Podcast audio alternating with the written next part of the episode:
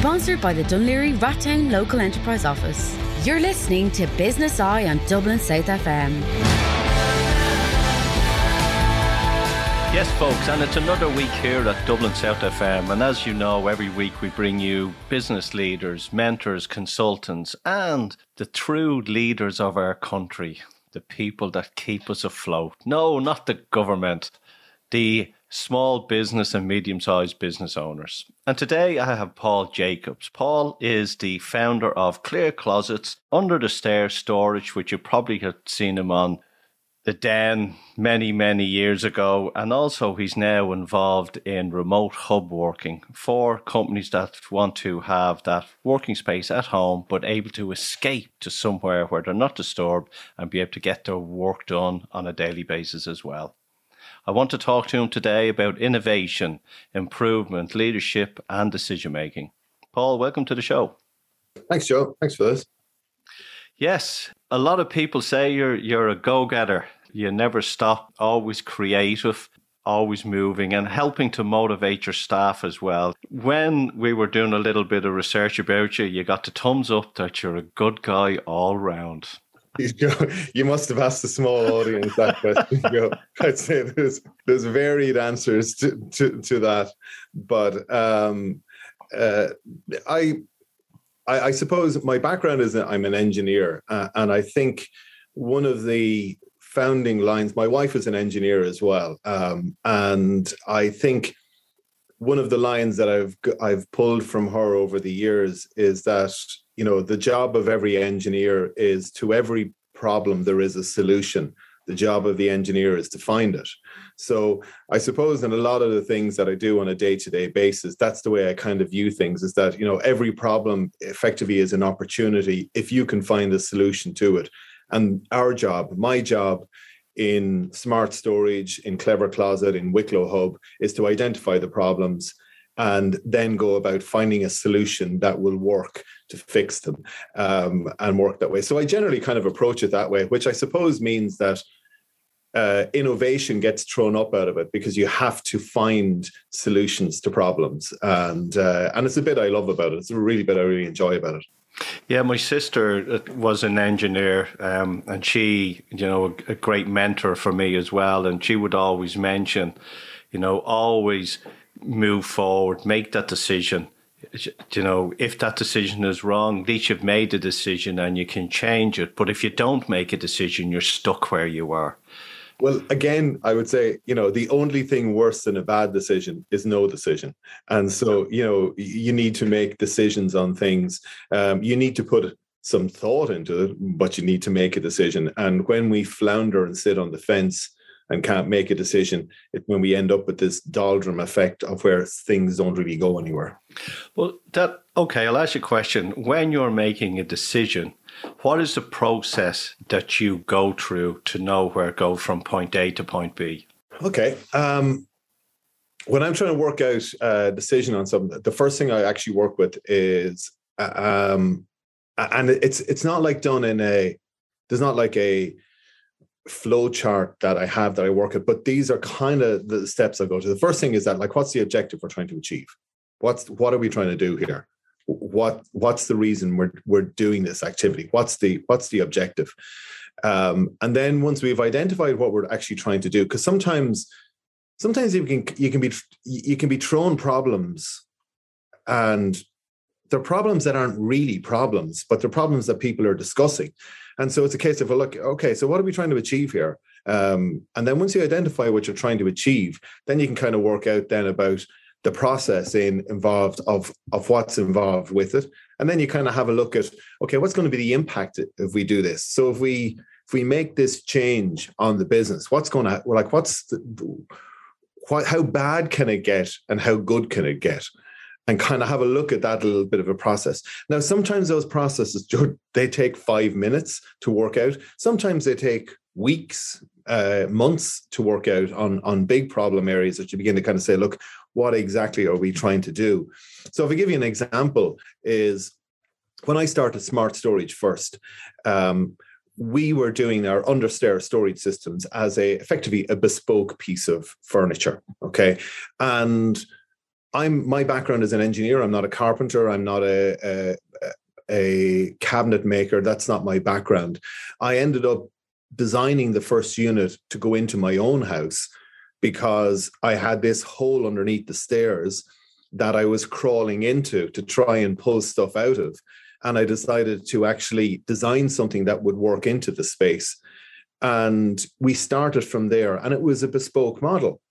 But bespoke businesses are very, very hard to grow because it's down to a very, the cost base is quite high.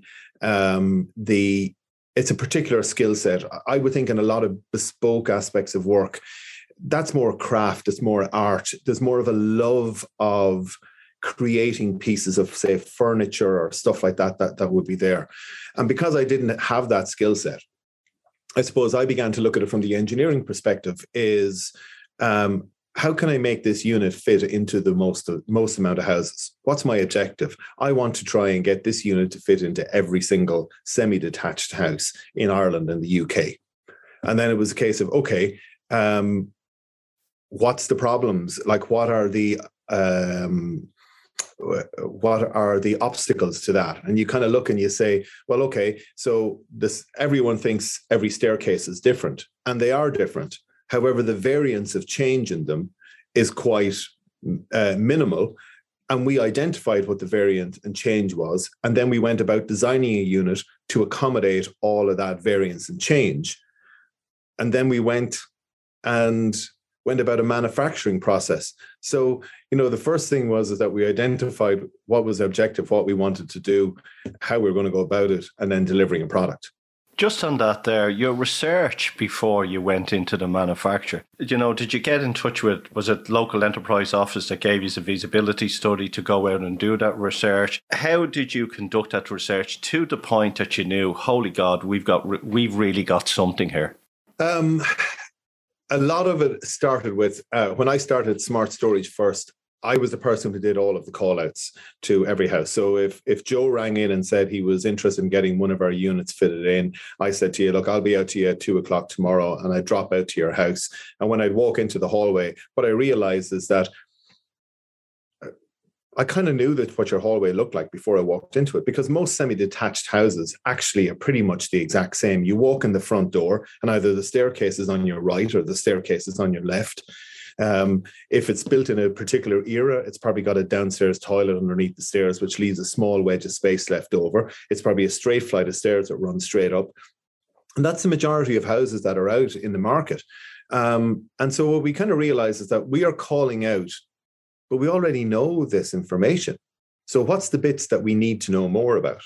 And so, I kind of then went about refining that element, and uh, we turned into like the staircase geek of we knew stuff about staircases that people should never really need to know in their life. Yeah, a bit like stamp collecting. That yeah, I always remember. Um, was it Norm in Cheers? Uh, was the guy that would sit at the bar in Cheers and tell you that like uh, he had amazing facts about the U.S. Postal Service that he thought was interesting and no one else did. But like I was kind of at the same with staircases.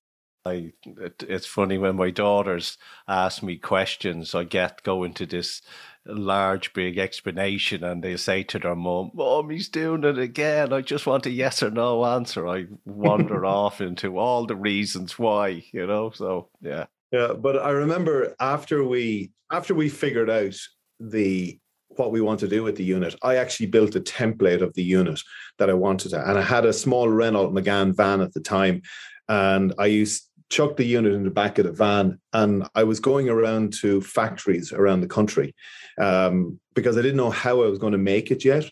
Um, and what the you know, and I looked at sort of some metal studding type of uh, structure and so on that I would make it out of. So I looked at different stuff, and I went to factories with this template in the back of it and said, "Listen, I have an idea to build a modular understair storage unit that will fit under every staircase, and here's the variances that we need to be able to accommodate."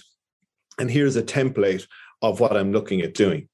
And to be honest with you, Joe, most people threw me out and said it's nuts. I don't think you can do that. There's too many variances. There's too many of this. There's too many of that. And we decide, and off I'd go again.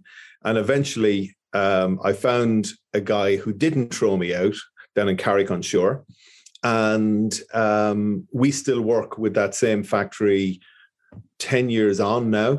And um, we have a fantastic relationship. And between the two of us, we employ nearly 100 people now across Ireland and the UK manufacturing, supplying, and installing our understairs storage systems.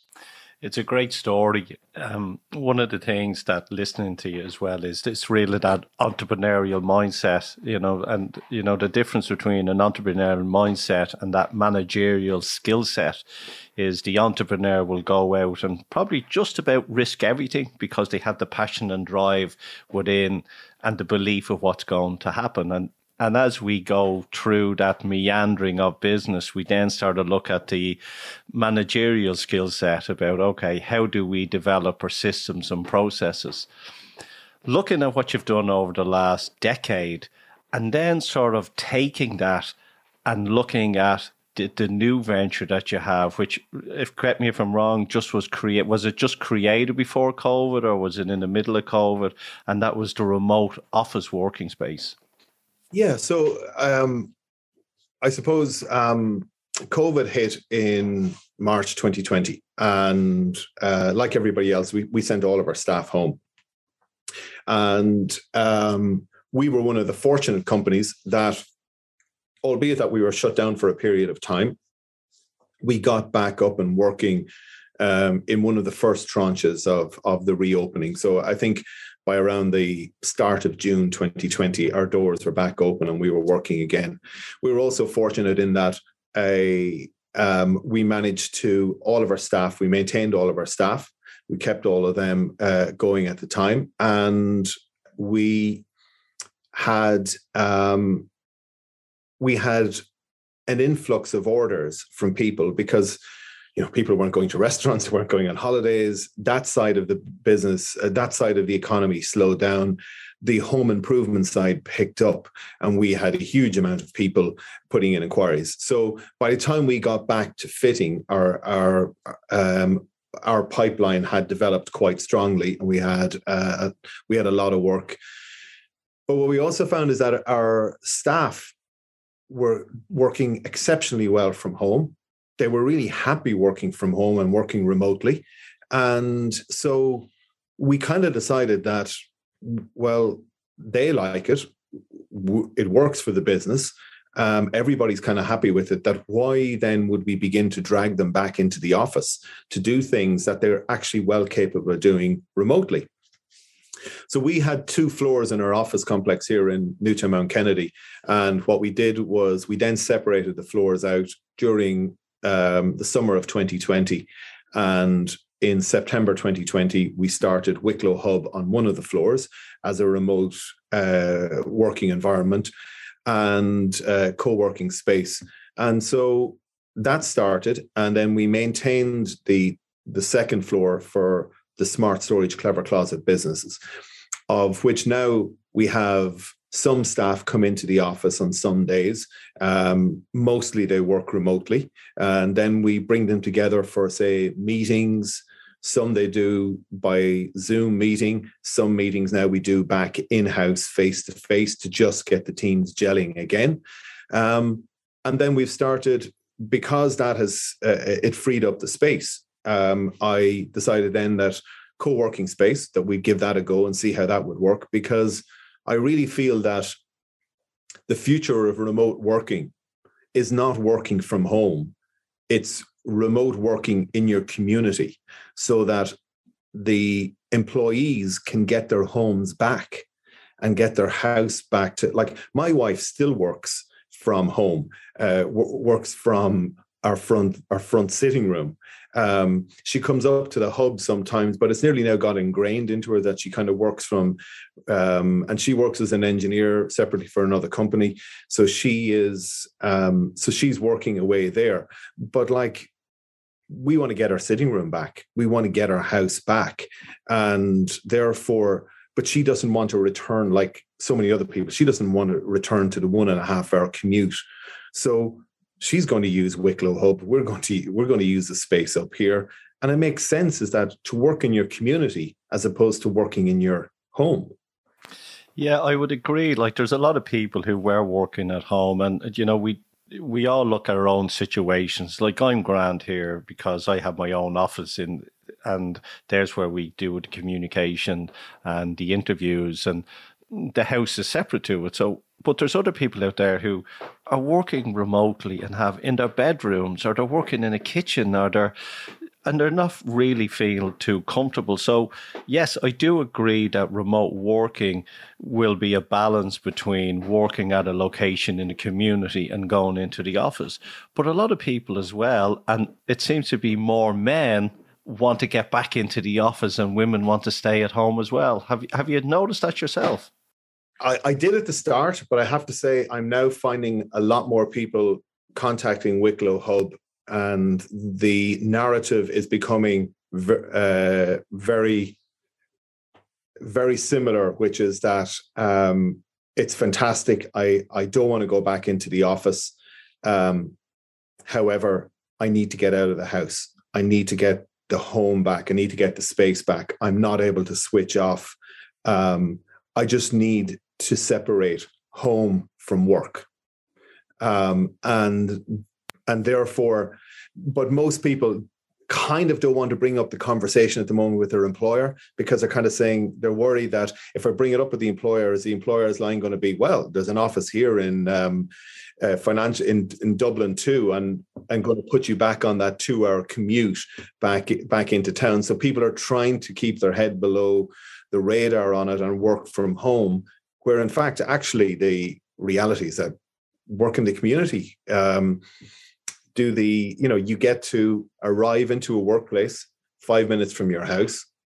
You get to do your day's work. You get to have a little social interaction with people around you. You close up your laptop at 5.30 in the evening and off you go home and you work and uh, you get your house back. And most people what they're doing is that they're mixing it up. They're doing random days. So you know, uh, Friday would be a particularly quiet day here because people probably decide that actually I'm going to work from the house on Friday because they might knock off at four o'clock or I'm just going to do Friday. And so they're picking random days that they'll just drop in. And now they're mixing it up with some remote and some home working. Sponsored by the Dún Laoghaire Rathdown Local Enterprise Office. You're listening to Business Eye on Dublin South FM. Do you know what I've noticed as well? Like I hate commuting. Like as you know, both of us are living in Wicklow, and you know I've got to the stage if there's three cars in front of me now, I I get a little bit of a twitch because I you know living in rural Ireland Ireland has helped. You said one thing as well, and the beauty of a, a community based hub is that socializing with other people as well. So you can get trapped working in an office at home and coming isolated and not seeing anyone apart from Zoom. And I don't think that's good for, for anybody either. So with with people and with traveling, what about the likes of businesses in Dublin that really need rest, you know, like restaurants and bars that need a full working force in Dublin. Do you think they're going to have to adapt and adjust as well?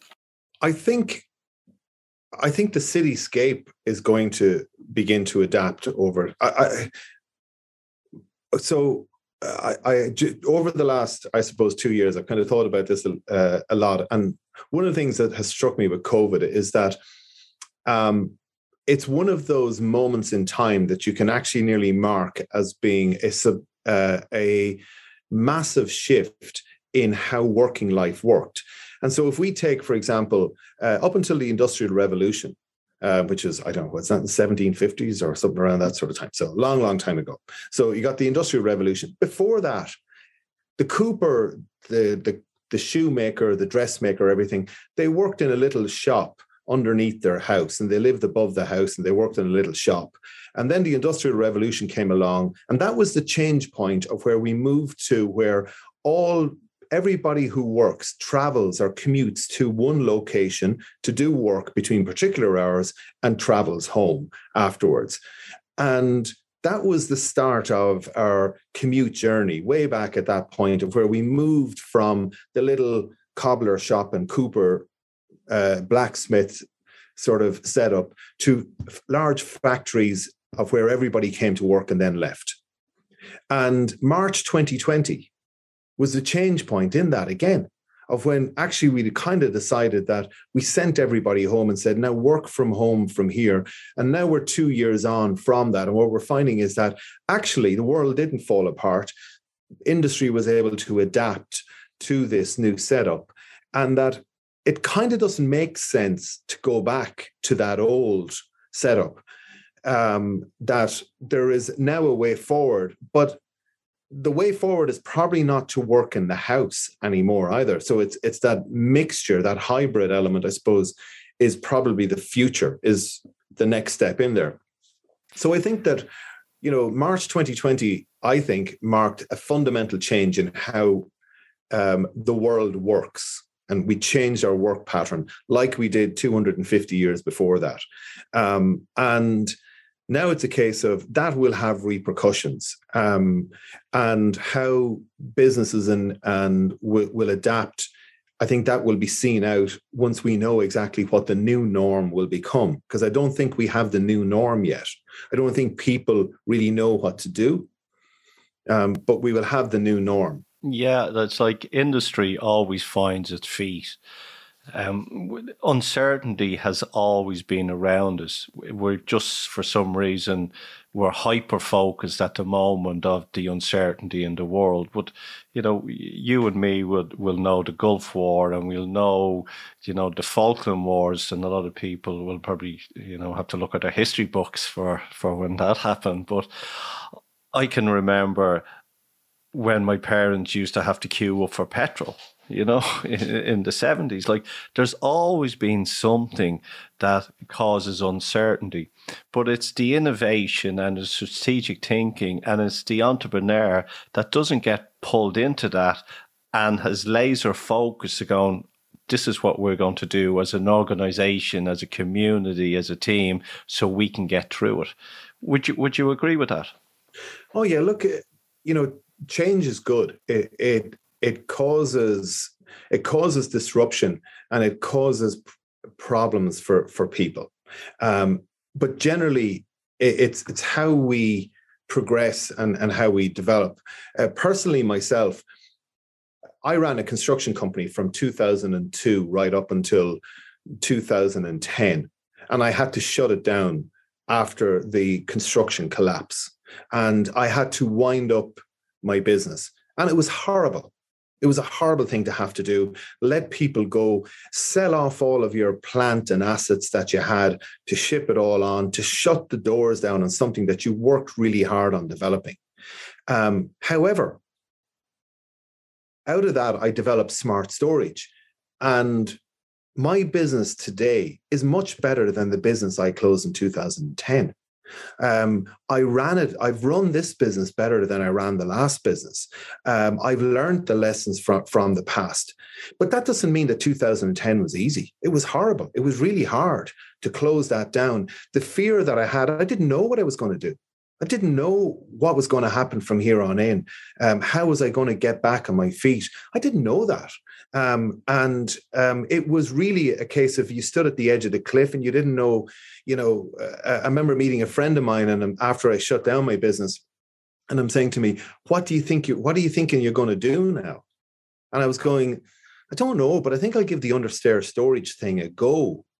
And his answer was, "Good luck with that." And I kind of thought, that wasn't like a good look with that. That was like, I'll say a little prayer for you if you think that'll work. Um, but like, you know, it so if I if 2000 and if the collapse of 2009 didn't happen, okay, um, I would have probably still be running evolution contracting. Um, I would be running a business that would not be as good as the business I have now. I would have never started uh, smart storage, probably because I would have been happy with my lot with that. So, yes, it's hard when these things happen, when change happens like that, and it does kick you. But the thing is, is that was it in that Rocky movie that they said that it's not how hard you, you can be hit or you can hit, it's about how, how hard you can be hit and get back up again. So it is, but it is hard, and you are entitled to at that point to take the little time to have the little bit of uh, uh, feel sorry for yourself in the corner, and you do deserve it because you've gone through it. But then you just got to get back up and go at it again. Yeah, look, a lot of people, a lot of CEOs, owners of companies, you know, they have that self esteem little angel sitting on their shoulder. And a lot of them that I speak to feel isolated. Uh, some feel they've lost the why of why they're doing business. And that's all, I think that's all part of the journey. I think that's, you know, I've been in organizations, I had a company I lost a fortune on, you know, and I don't really take it as a disaster or what I've lost from it. I gain it as the experience that I had. And I know it'll never happen again. And I share that with other people as well. So, you know, a lot of people where, especially in that industry you're in, never were able to bounce back. And, you know, give yourself a pat on the back for being creative and bouncing back as well, Paul. No, well, you can give your pat, pat on the back. You can do that you also have to be conscious that a tap on the back is only six inches away from a kick in the ass as well. Yeah. So we're very, very close. That's why we have wives. so, so you know, it is this thing of of where you know, yes, give yourself that opportunity um, to acknowledge the pain that you went through. Give yourself the opportunity to acknowledge the success when you when you get them. Take your mini wins and move on with it. But don't lose sight of actually the bigger picture because like in the morning something could happen again um, that could have a massive impact and then you're back to ground zero and then you got to start rebuilding and you got to go off again. And some people you know like you know you hope i hope that if that that doesn't happen to an extent but i also hope that if it does happen that I will still have the energy and ability and everything else to get back up and go and do it again. Um, and I know, you know, if I do, I will be one of the fortunate ones. So I don't look badly on the people who didn't do it. It's a case of where, because, you know, maybe at some point everyone runs out of energy about this stuff. Tell me this with the uncertainty at the moment in the world, um, how do you think that the, the, the rest of the year will pan out for a lot of Irish companies, especially with the, the price of energy going up through the roof as well? So, uh, at the moment, I think everything must have been made in Russia and Ukraine um, because everybody I talk to um, is telling me that every single price of every single product that they have is going up as a result of the Russian and Ukraine strife. And I'm kind of thinking, God, like I, the other day I got told that the laminate board that we purchase is going up in price because the glue is made in Russia.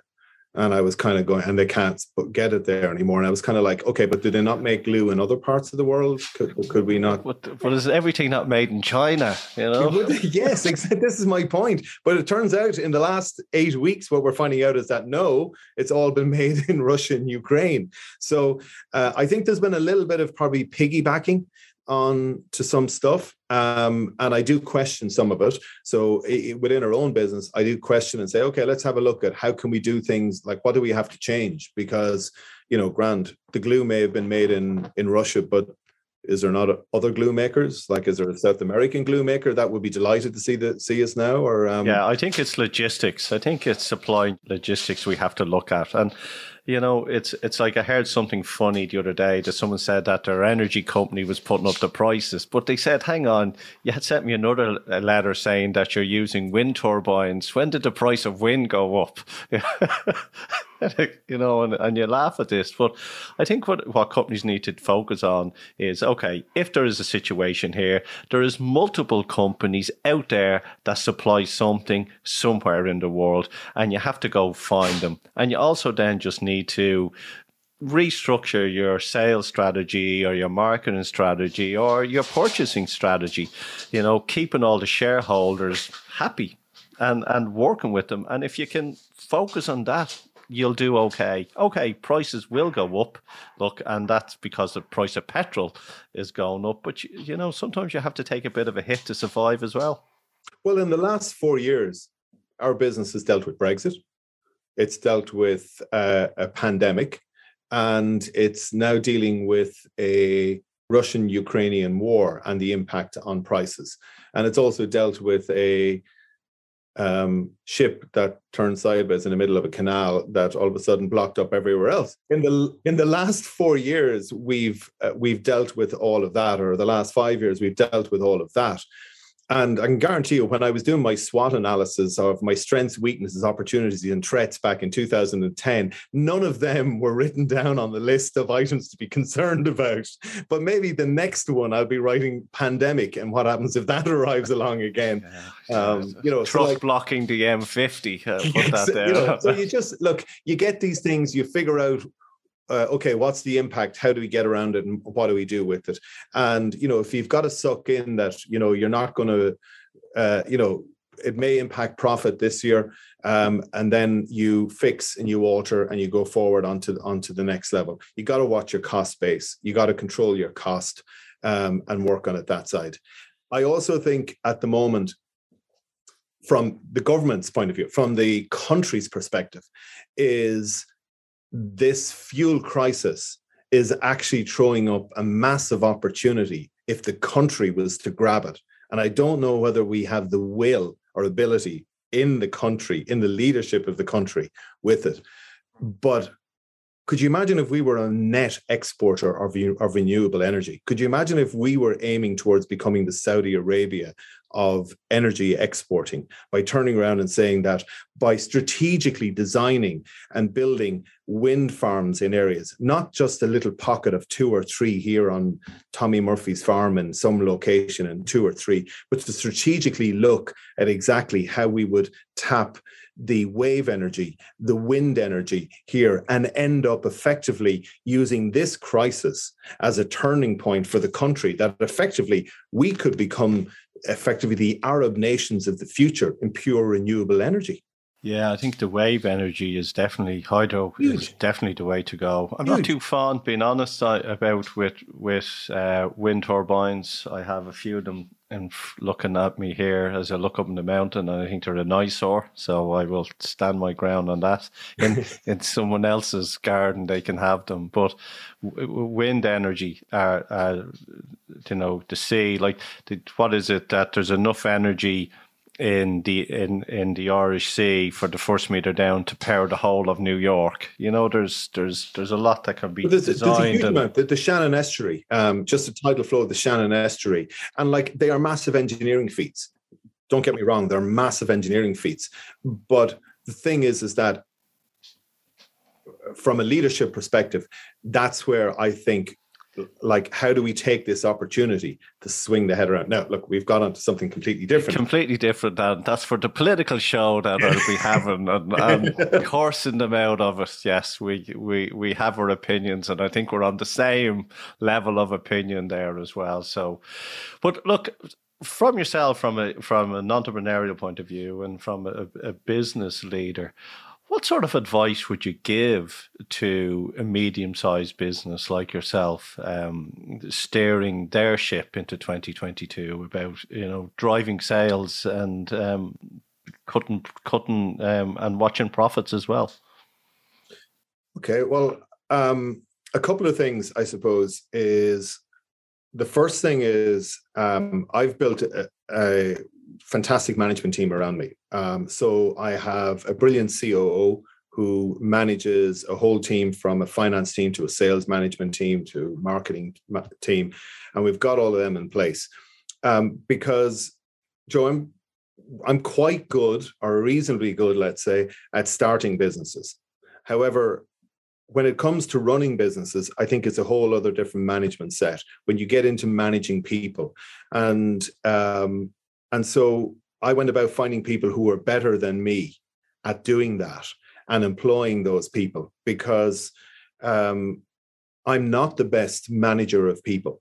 Um, but I have employed really good managers of people um, who now deal with the day to day aspect on it, which frees me up to do more strategic planning and focus on that because you can't be digging in the trenches and also knowing where you're going at the same time. So, like, you need your team that are actually going to deal with the operational side. So, if I was, if I had a small business, again, um, I probably would. Uh, one of the the things that I would change in how I dealt with smart storage is that I probably would have taken taken on a very strong management team earlier than I did, even though I probably, if I roll back, your the answer that everyone will give is that I can't afford to. Um, I don't have the money to do it. I would also nearly put the flip side on it is that if you have a business model that you think can expand, if your business plan says that this can expand substantially, then you can't afford not to take on a management team because you can't do it all yourself. And there's better people at it. And if you think you're good at it, you're probably not necessarily good at that. Your skill set lies in a particular area. Maximize that. Get people who are really good at other skills, get them in doing the skills for you so that it frees you up. Don't do the stuff you're not good at. I think a lot of people and in the medium sized business sometimes they're fearful of delegating they you know and that's one of the concerns that they have or even hiring in a consultant or a coach or a mentor to be part of a board of directors that they don't have and you know being able to bounce those ideas off somebody who has walked a walk and talked a walk is a huge asset to every organization but i think you're you're right there that it's knowing when to make that decision is the is the key to the success of any business. Yeah, and like when you you know when you take people on, um, again, my management team throw their eyes to heaven when I say this to them because um, they've heard it so often. Is that trust is not given; it's earned. So um, you know when an employee starts work with us, uh, no employer, no employee would start with a company if the if the their boss sat across from him and said, ah, listen, Joe, don't worry about it. You, you don't need a contract. You can trust me on this. It'll all be sorted. Everyone wants a contract of employment. Okay. Because trust is is given or is earned, it's not given. And in the same way as when, when staff come in and when management teams come in, I kind of say to them, look, yeah, you know, we earn trust with each other. It's not a, it's not even a one way thing. It's not even that I have to, that they have to build trust with me or the other way. It's a case of we have to build trust with each other and we have to build up that trust. And as you build that up, then you get a lot more confident. So, you know, my team kind of knows that when you come in early on, don't turn around and say to me, listen, Paul, this is all grand. You can trust me. I'm kind of going, well, I'll trust you when I see what you've delivered, when I kind of know that you've shown that this stuff will happen. And when I can see that, then I will trust you more with that. And likewise. So I think there's a trust element that you build up with people. You don't just give it away on day one and say, listen, you're now the COO. There's all your responsibilities. And I fully trust and I close the door and I won't look in and I'll wait and I'll come back in whatever period of time and see exactly what's happened.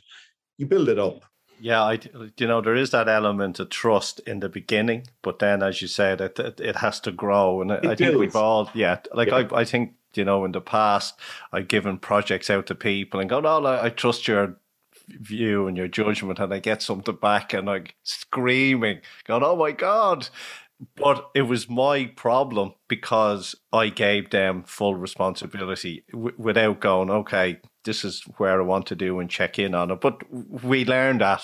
We learned that through experience. We learned that, and also with with with that management style. The other the other thing that I've learned is that um, responsibility come hand in hand with authority, and so I cannot make i cannot hold somebody responsible for something if i don't give them the authority to make decisions on things and likewise is that if a manager is given the authority to make a decision on things then they have to know that they hold a responsibility that then when it, if it if a problem happens they have to be willing to step in to deal with the problem and not turn around and just hand it back to you and say well by the way this is all kind of went wrong and like you know what are we going to do about it? And got to, you know, so uh, responsibility and authority come hand in hand, and um, and then you kind of make people have ownership of things, and then it's a case of and you but you do that little piece by little piece along yeah, the way, yeah, to build trust with them.